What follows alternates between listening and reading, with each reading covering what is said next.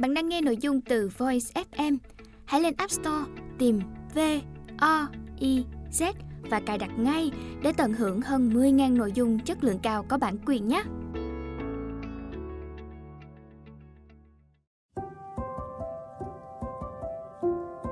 Bạn đang nghe sách nói tại Voice, thư viện sách nói First News. Chương Nợ cũng là tài sản Cho Huynh Ho, 36 tuổi, làm việc tại một ngân hàng nước ngoài với mức lương khá cao. Đối với anh, việc mua nhà hoàn toàn nằm trong tầm tay bởi cha mẹ anh rất sẵn lòng trợ giúp thêm cho anh. Nhưng anh lại quyết định vay tiền ngân hàng để mua căn nhà của riêng mình. Joe nói, tôi làm như thế vì hai lý do. Một là vấn đề thuế, thứ hai, nợ cũng là tài sản. Chuyên ngành của Joe là quản trị kinh doanh, sau đó anh sang Mỹ học MBA. Trước khi chuyển về làm việc ở ngân hàng, nơi Joe hiện đang công tác, anh từng làm việc tại một công ty đầu tư của Mỹ. Đó là nền tảng cơ bản tạo điều kiện giúp Joe sớm trở thành một trong những chuyên gia hàng đầu về đầu tư và kinh doanh tiền tệ. Ngay từ khi còn làm việc ở Mỹ, Joe đã có kinh nghiệm đầu tư cổ phiếu của các công ty Trung Quốc. Đến khi về Hàn Quốc, anh tiếp tục đầu tư vào cổ phiếu DU. Nhờ vậy, dù còn khá trẻ, nhưng Joe đã nắm trong tay một khoản vốn rất lớn. Với Joe, một con người có cách nhìn khác biệt về đầu tư, thì việc vay tiền ngân hàng để mua căn hộ là một việc làm có chủ ý. Anh quan niệm rằng nếu biết cách sử dụng tốt nợ vay sẽ tạo ra hiệu ứng đòn bẩy kinh tế, leverage effect. Vì vậy, nợ không đơn thuần là nợ mà còn là tài sản. Hiệu ứng đòn bẩy là dùng tiền vay làm đòn bẩy để nâng cao lợi nhuận trên vốn của mình. Không thể giàu nếu lúc nào cũng nghĩ đến việc trả nợ. Xu hướng chung của các triệu phú trẻ là vay tiền ngân hàng để đầu tư vào cổ phiếu, bất động sản dù họ có thừa tiền để trả ngay một lần. Trong khi đa số những người đi vay khác lại mong chấm dứt khoản nợ hiện tại càng sớm càng tốt. Tư tưởng vay mượn trả lãi để đầu tư được nhiều người cho là quá mạo hiểm và thiếu cân nhắc. Xin lấy ví dụ như sau. A và B cùng có mức lương 60 triệu won một năm. Cả hai người đều muốn mua một căn hộ với giá 250 triệu won.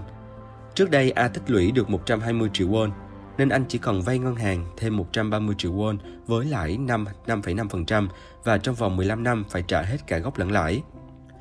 Còn B vay ngân hàng 110 triệu với lãi 5,7% và vay trong vòng 30 năm. Mỗi tháng A trả 2 triệu 470 ngàn won cả vốn lẫn lãi cho ngân hàng. Ngoài ra, vì muốn nhanh chóng thanh toán hết nợ nên mỗi tháng A còn dành dụng thêm được 500 ngàn won. Tiền vay ngân hàng của B ít hơn của A 20 triệu won. Mỗi tháng B trả ngân hàng 2 triệu 50 ngàn won, ít hơn A là 420 ngàn won. Do trả ít tiền hơn A, nên hàng tháng B dành dụng được 920 ngàn won và B đem toàn bộ số tiền này gửi tiết kiệm. 5 năm sau, đột nhiên cả A và B đều bị mất việc. Trong 5 năm qua, vì lo mải mê trả nợ nên A không có một khoản tiền tiết kiệm nào, nhưng bù lại nợ ngân hàng của A giờ chỉ còn 53 triệu won. Tình cảnh thất nghiệp khiến A không còn cách nào khác ngoài việc phải vay thêm ngân hàng. Nhưng ngặt nổi, ngân hàng từ chối không cho vay vì lý do người đi vay không có khả năng chi trả do không có việc làm. Thế là ngân hàng tiến hành đấu giá căn hộ của A do A không thể tiếp tục thanh toán khoản nợ dài hạn kia. Còn B đã tích lũy được 20 triệu won, song song đó, mỗi tháng B còn tích lũy thêm 920.000 won. Cứ như thế, trong 5 năm, B có trong tay 75 triệu won. Tuy bị mất việc, nhưng B vẫn có tiền để trả dần cho ngân hàng. Mỗi tháng 2 triệu 50 ngàn won và trước mắt, những chi tiêu trong sinh hoạt cũng không có trở ngại gì lớn. Trong 2 năm tiếp theo, cho dù không tìm được việc làm mới thì B vẫn có tiền trả nợ vay ngân hàng và tiền sinh kế. Tình huống này khiến cho bất kỳ ai cũng phải nhìn lại cuộc sống của mình, xem họ có đang suy nghĩ giống như các triệu phú trẻ hay không. Han Tae-yong, một tỷ phú sống ở Cang Nam, quận tập trung nhiều người giàu ở Seoul, nhận xét. Khoản tiền lãi phải trả khiến cho nhiều người sợ lâm vào tình cảnh vay nợ ngân hàng. Thậm chí có người còn không dám nghĩ tới việc bước chân vào ngân hàng. Trên thực tế, sai lầm chính là ở chỗ chúng ta thường muốn rút ngắn thời gian trả lãi và nhanh chóng thanh toán phần tiền còn nợ ngay khi có thể. Thay vì trả nợ ngân hàng, họ có thể dùng số tiền ấy đầu tư vào việc khác có mức sinh lợi cao hơn. Nếu chú ý quan sát, bạn sẽ nhận thấy có hai nhóm người, người biết điều khiển đồng tiền và người không biết điều khiển đồng tiền. Những ai biết điều khiển đồng tiền sẽ có cơ may trở thành triệu phú. Với một người không có khả năng trả nợ đúng hạn, anh ta sẽ làm gì khi có trong tay một triệu won? Có khả năng anh ta sẽ dùng toàn bộ số tiền một triệu won ấy để xóa ngay món nợ để tránh tiếng là người không đáng tín nhiệm. Đây là điều nên làm. Nhưng Oh Sang King, trưởng ban pháp lý một xí nghiệp lớn, đồng thời có nhiều năm kinh nghiệm trong lĩnh vực đầu tư bất động sản lại có suy nghĩ khác hẳn. Nếu ở vào trường hợp ấy, tôi sẽ trả nợ ngân hàng 100.000 won, còn lại 900.000 won tôi sẽ dùng để đầu tư vào những việc khác. Điều quan trọng là bạn phải biết cách quay vòng đồng tiền, làm thế nào để kiếm được nhiều tiền hơn từ số tiền ban đầu đó. Người biết làm giàu là người nắm được bí quyết làm cho tiền sinh ra tiền. Người dùng 1 triệu won để trả nợ đồng nghĩa với việc tạo điều kiện cho người khác làm giàu. Còn người đem 100.000 won trả nợ và giữ lại 900.000 won để đầu tư là người biết điều khiển đồng tiền. Khi được hỏi về quan điểm đối với vấn đề trên, tỷ phú Kim Kun Moon, 40 tuổi, chủ một doanh nghiệp tư nhân, nói Điểm mạnh nhất của đồng tiền là tính lưu thông. Khi đồng tiền được lưu thông thông suốt thì nó chắc chắn sẽ tạo ra giá trị mới. Tiền chỉ sống khi nó tham gia lưu thông, cho nên đem tiền trả hết nợ là hành động chặn đứng sự lưu thông đó. Năm 2004, công ty đầu tư tài chính Merrill Lynch đưa ra một báo cáo nói rằng tỷ lệ nợ của các xí nghiệp Hàn Quốc từ 170% năm 1997 giảm mạnh xuống 35% vào năm 2004. Đồng thời cấu trúc vốn dịch chuyển theo hướng thu hẹp nợ, tức theo quan điểm giá trị cổ phiếu là không hiệu quả. Nói cách khác, tỷ lệ nợ của các xí nghiệp Hàn Quốc quá thấp, báo hiệu tốc độ tăng trưởng chuyển sang mức báo động đỏ. Báo cáo trên đưa ra phương án giải quyết như sau. Các xí nghiệp Hàn Quốc cần thoát ra khỏi việc chuyển đổi cấu trúc vốn bằng cách biến nợ thành cổ phiếu, tăng nợ để nâng cao giá trị cổ phiếu, chuyển đổi nợ vì cổ phiếu. Đó là yêu cầu bức thiết. Vào thời điểm khủng hoảng tiền tệ năm 1997, tỷ lệ nợ cao của các xí nghiệp Hàn Quốc trở thành thảm họa. Nhưng ngược lại, tỷ lệ nợ quá thấp cũng là vấn đề cần phải quan tâm đến. Như đã nói ở trên, giá trị của đồng tiền nằm ở khả năng lưu thông của nó. Nghĩa là vay nợ để đầu tư là cần thiết. Bàn về vấn đề này, tỷ phú Jo Hun Ho nói, phải biết và sử dụng hiệu quả các khoản nợ vay. Vay tiền để đầu tư là bước đi đầu tiên đến với thế giới của những người giàu có. Nợ cũng chính là vốn. Nếu đầu tư đúng thì nợ sẽ làm đòn bẩy nâng cao lợi ích. Với tiền tự có, bạn chỉ quản lý các cơ hội. Với tiền nợ, bạn phải quản lý được cả những rủi ro. Lợi nhuận không đến với người sợ mạo hiểm và không quản trị được rủi ro. Và nhiều người cho rằng người không mang nợ là người hạnh phúc. Nhưng tôi chưa từng biết một tỷ phú nào lại không mang nợ. Phó Thủ tướng Jang Ki-yong thập niên 60 có câu nói nổi tiếng – nợ cũng là tài sản. Hàn Quốc thời đó không có gì và phải bắt đầu kiến thiết nền kinh tế bằng nợ. Nợ cũng là tài sản là một trong những câu nói mà các triệu phú trẻ rất tâm đắc. Nhà sáng lập Walmart, chuỗi siêu thị bán lẻ lớn nhất trên thế giới hiện nay, nói về bí quyết thành công của mình như sau. Walmart lớn mạnh nhanh chóng nhờ sự thành công của các đại lý. Bên cạnh đó, chúng tôi biết sử dụng có hiệu quả các khoản nợ vay ngân hàng. Thời trẻ, ông vay tất cả các nhà cho vay mà ông có thể vay được – khi quy mô của Walmart càng lớn thì số nợ cũng tăng theo. Có lúc ông phải vay ngân hàng để trả nợ cho ngân hàng khác. Ngày nay, trong 10 tỷ phú trong danh sách bình chọn của Forbes, thì có đến 5 người đang nắm giữ cổ phần áp đảo của Walmart. Các triệu phú trẻ Hàn Quốc bước lên bậc thang đầu tiên trên con đường trở thành người giàu có bằng số tiền trên dưới 5 triệu won. Nhưng đó không phải là yếu tố cốt lõi giúp họ thành công. Chính tư tưởng dám đầu tư Chấp nhận rủi ro với các khoản vay nợ là chìa khóa mở cửa kho của cải đang chờ đợi họ. Hoàng Moon Ho, tuy mới 30 tuổi nhưng đang nắm trong tay 2 tỷ 400 triệu won. Anh thành công từ việc đầu tư vào bất động sản ở Trung Quốc với vốn ban đầu không quá 40 triệu won. Hoang mang số bất động sản của mình thế chấp vay tại các ngân hàng Trung Quốc và Hồng Kông và tiếp tục tái đầu tư. Kang Yang Quyên, 40 tuổi, sau khi học xong đại học Đại Cương 2 năm bắt đầu với nghề buôn bán sỉ phụ liệu ở chợ Đông Daemun. Nay đã là chủ tịch một tập đoàn thương mại có doanh số bán ra hàng năm là 60 tỷ won. Càng nói, vốn ban đầu là bao nhiêu à? Chỉ có 850.000 won vay mượn từ bà con thân thích và bạn bè. Khi bắt đầu có lãi, tôi nghĩ ngay đến việc vay tất cả những người có thể vay được. Hiện tại, nợ vay ngân hàng của tôi là vài tỷ won. Nhìn khoản nợ ấy cũng biết tôi là người giàu rồi mà.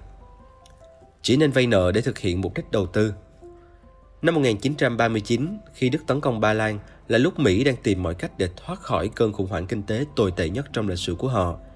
Thời kỳ đó, trong các cổ phiếu niêm yết trên thị trường chứng khoán, vô số cổ phiếu có giá không tới 1 đô la. Khi đó, chàng trai trẻ 26 tuổi John Templeton vay giám đốc của mình 10.000 đô la và bắt đầu thu gom cổ phiếu.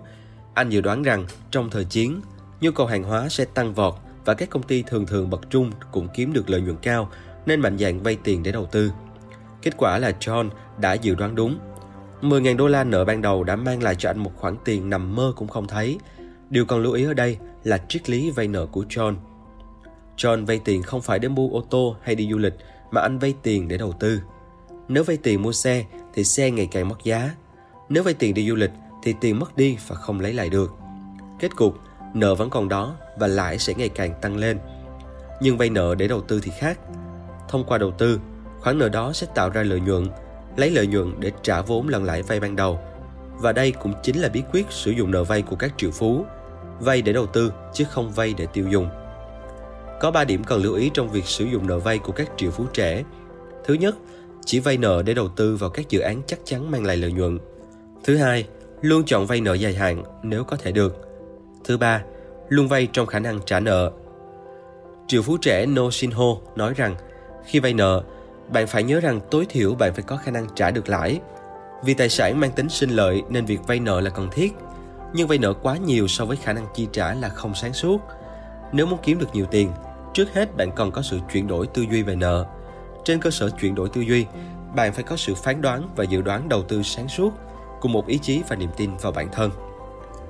Hết chương, nợ cũng là tài sản. Chương Tiền vốn phải được bảo toàn bằng mọi giá. Nguyên tắc 1. Tuyệt đối không để mất vốn. Nguyên tắc 2. Luôn luôn giữ đúng nguyên tắc 1.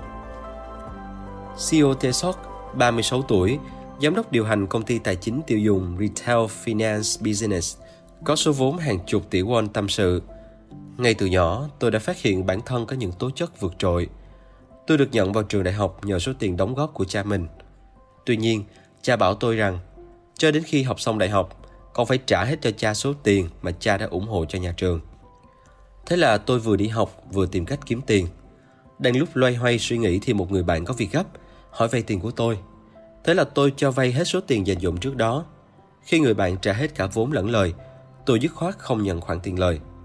Anh bạn ấy nói, càng thân quen càng phải phân minh trong vấn đề tiền bạc. Đó là thương vụ làm ăn đầu đời của tôi. Các sản phẩm cho vay của Retail Finance Business luôn phải tuân theo những nguyên tắc không bảo lãnh, không bảo đảm, không trả lãi trước nhằm hạn chế khả năng không thu hồi được vốn. Mục đích của CEO là phân tán tiền nợ khó đòi của khách hàng này cho khách hàng khác. Kinh tế học ngày nay gọi nó là phân tán rủi ro. Giữ được tiền cũng là một cách kiếm tiền.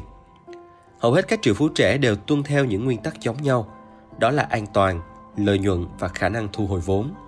Ở trường hợp của CEO, ông chọn nguyên tắc an toàn làm phương châm cho mọi quyết định của mình.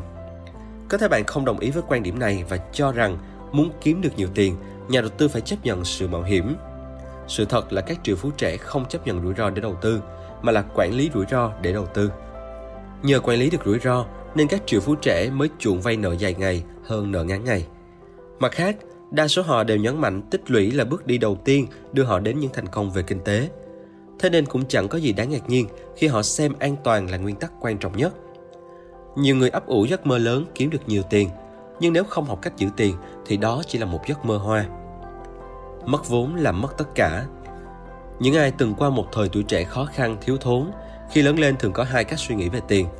Một là vì từng không có tiền nên họ muốn có nhiều tiền và phần lớn những người thiên về lợi nhuận thường suy nghĩ như thế. Hai là vì không có tiền nên họ muốn giữ tiền và không muốn mất số tiền kiếm được. Đó là suy nghĩ của những người coi trọng tính an toàn trong đầu tư. Ji Yong Jun, 42 tuổi, một tỷ phú trong ngành bất động sản, nói nếu phải chọn giữa an toàn và lợi nhuận thì tôi sẽ chọn tính an toàn. Theo tôi, kinh doanh không có lãi chưa phải là vấn đề nghiêm trọng lắm. Nhưng mất vốn thì xem như mất tất cả. Nhiều người muốn làm giàu, nghe nói về lợi nhuận thì phấn khích, nhưng thấy rủi ro thì ngần ngại. Rốt cuộc, họ không dám làm gì cả ngoài việc mua vài tờ vé số mong chờ được trúng giải độc đắc. Họ phó mặc cho số phận của mình và tiếp tục mơ tưởng làm sao có thể kiếm được hàng tỷ won với một tư duy như thế. Warren Buffett, một trong những nhà đầu tư tài chính thành công nhất của Mỹ, cũng chỉ đạt tới lãi suất bình quân năm là 26,5%. Chưa có thương vụ nào ông thu lãi trên 100%. Tuy nhiên, trong suốt 40 năm đầu tư chứng khoán, Warren Buffett chưa hề bị lãi âm. Rủi ro sinh lợi nhuận Rủi ro không phải chỉ là những thất thoát hay thiệt hại, mà còn bao gồm khả năng phát sinh tổn thất và thiệt hại. Đối với các triệu phú, rủi ro chính là cơ hội. Họ không phải người chuyên chấp nhận rủi ro, risk taker, cũng không phải là người né tránh rủi ro, risk avoider, mà họ là người biết quản trị rủi ro, risk manager. Luôn mang bên mình quyển luật dân sự, Kang Nam Chon, 41 tuổi, làm giàu nhờ đầu tư bất động sản, nói Đầu tư và hoạt động đấu giá bất động sản đòi hỏi chúng ta phải chấp nhận rủi ro cao. Chúng ta có thể mất tất cả chỉ trong phút chốc. Tôi luôn phân tích kỹ lưỡng lý do một tài sản nào đó bị đem ra đấu giá trước khi thực hiện bất kỳ đầu tư nào. Tôi muốn mình kiểm soát thật tốt những rủi ro. Warren Buffett nói về rủi ro như sau.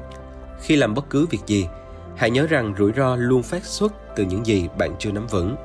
Hiểu rõ đối tượng đầu tư, bạn không những vượt qua khó khăn một cách dễ dàng mà còn thu được lợi lớn. Hết chương, tiền vốn phải được bảo toàn bằng mọi giá.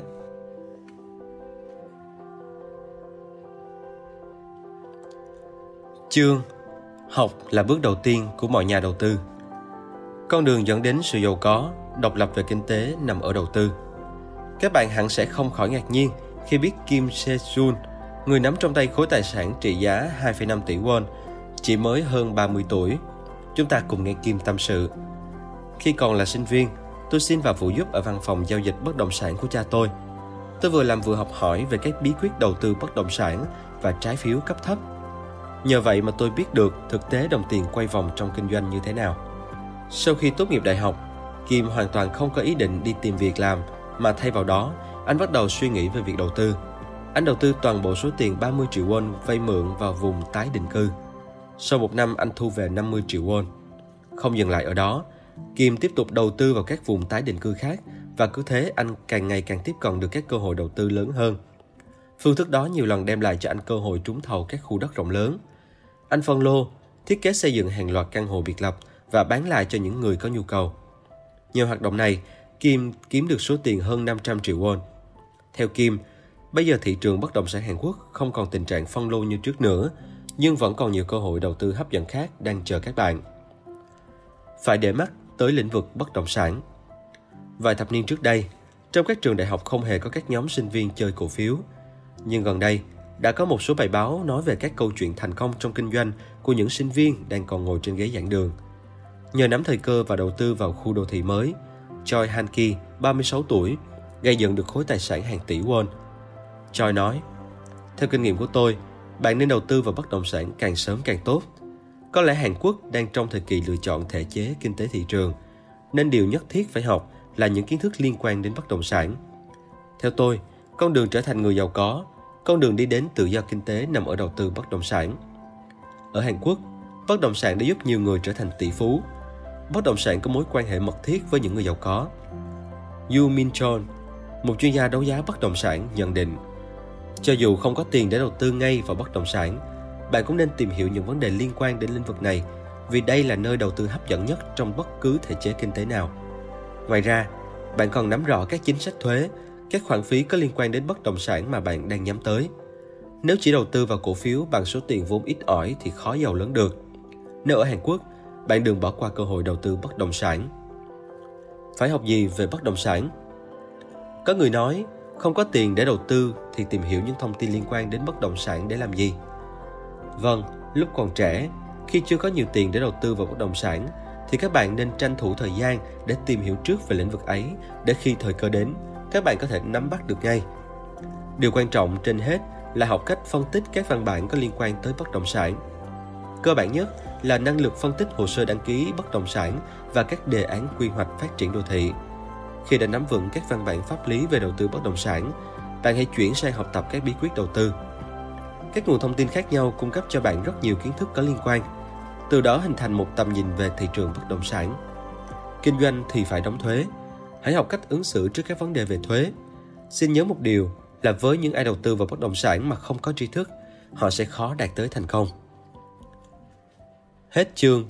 Học là bước đầu tiên của mọi nhà đầu tư. Chương Đại dương xanh của thị trường đầu tư Con sư tử ngồi yên lặng bên bụi cây, liêm diêm cặp mắt như đang ngủ, nhưng thực ra nó đang quan sát xung quanh. Con mồi xuất hiện là nó vô tới. Nhà đầu tư cũng vậy. Đấu giá bất động sản là cách kiếm tiền nhanh, rủi ro thấp nên được nhiều triệu phú trẻ ưa thích. Kang Han Jong vừa bước sang tuổi 40, hiện đang buôn ô tô nhập khẩu tại Cang Nam, nói 5 năm trước, có một căn hộ rộng 31 Payon lọt vào mắt tôi. Vào thời điểm đấu giá, căn hộ này đang có 4 người thuê ở.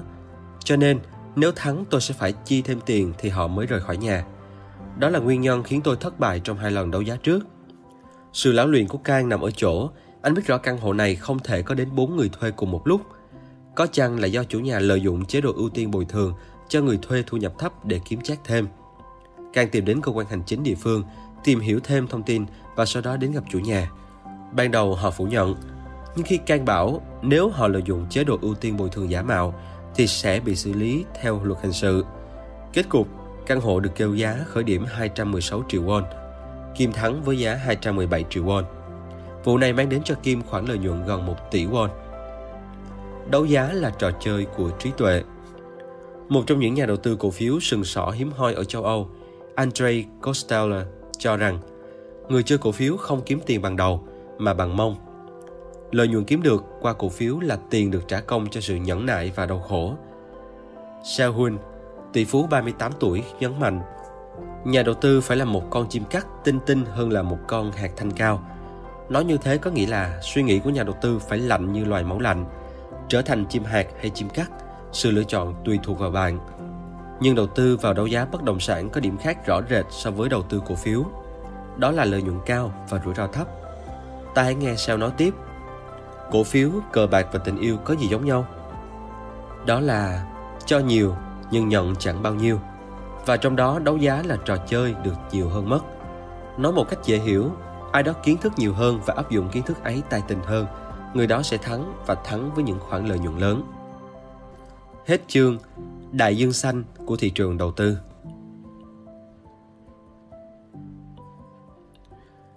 Chương Sau 35 tuổi, hãy mua nhà.